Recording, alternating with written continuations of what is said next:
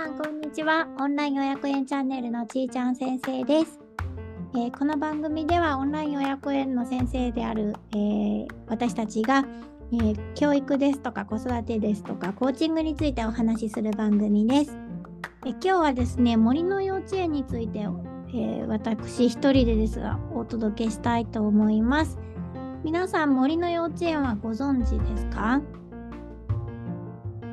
結構幼稚教育とかにこう興味があられる方は、まあ、一度は聞いたことあるかもしれないんですけれども森の幼稚園っていうのはですねまあ北欧の諸国の中からね始まったというふうにされてるんですけれども、まあ、具体的にどんな感じかというと園舎がまずないです。ずっと外で雨の日も風の日も外です。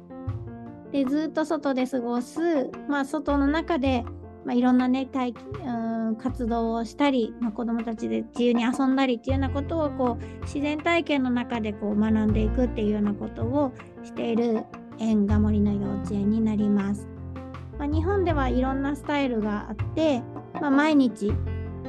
日常型といって毎日もう外に出て終日過ごしているような幼稚園もありますし、まあ、半日ずっと外にいるっていうような幼稚園もあったりですとか、まあ、園舎は持ってるんだけれどもそこから出かけていくスタイルっていうような場合もあったり、まあ、非日常型といって毎日ではないけれども週に何回か行くっていうようなあの森の幼稚園もあります。まあ、なんで今日私がこうこんな話をしているかと言いますと実はそもそもまあ、療育をねやっている時に自然の中で、まあ、療育をするっていうことを大事にしている療育施設で働いていたので、まあ、一緒に子どもたちと登山に行ったり白馬まで行って宿泊したりうんといろんな自然の中でね体験するっていうようなことをやってきてやっぱりそこで子どもたちがあのすごく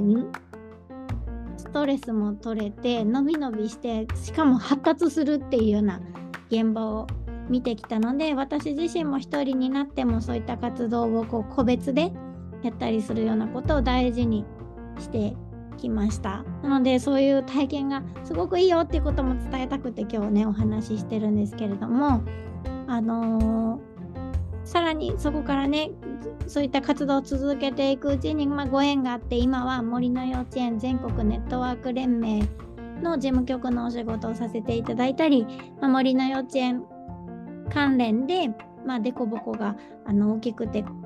子どもたちがねやっぱり困っているので、まあ、どのように環境を整えたり、まあ、関わりを整えていくっていうようなことをやっていったらいいかっていうようなことをあの先生たちと一緒に考えるようなこともあのさせていただいたりとかしています。はい、えでなんかあのー、時々お話ししてるとそんな余地あるんですかっていうふうに聞いてねいただける方もいらっしゃるので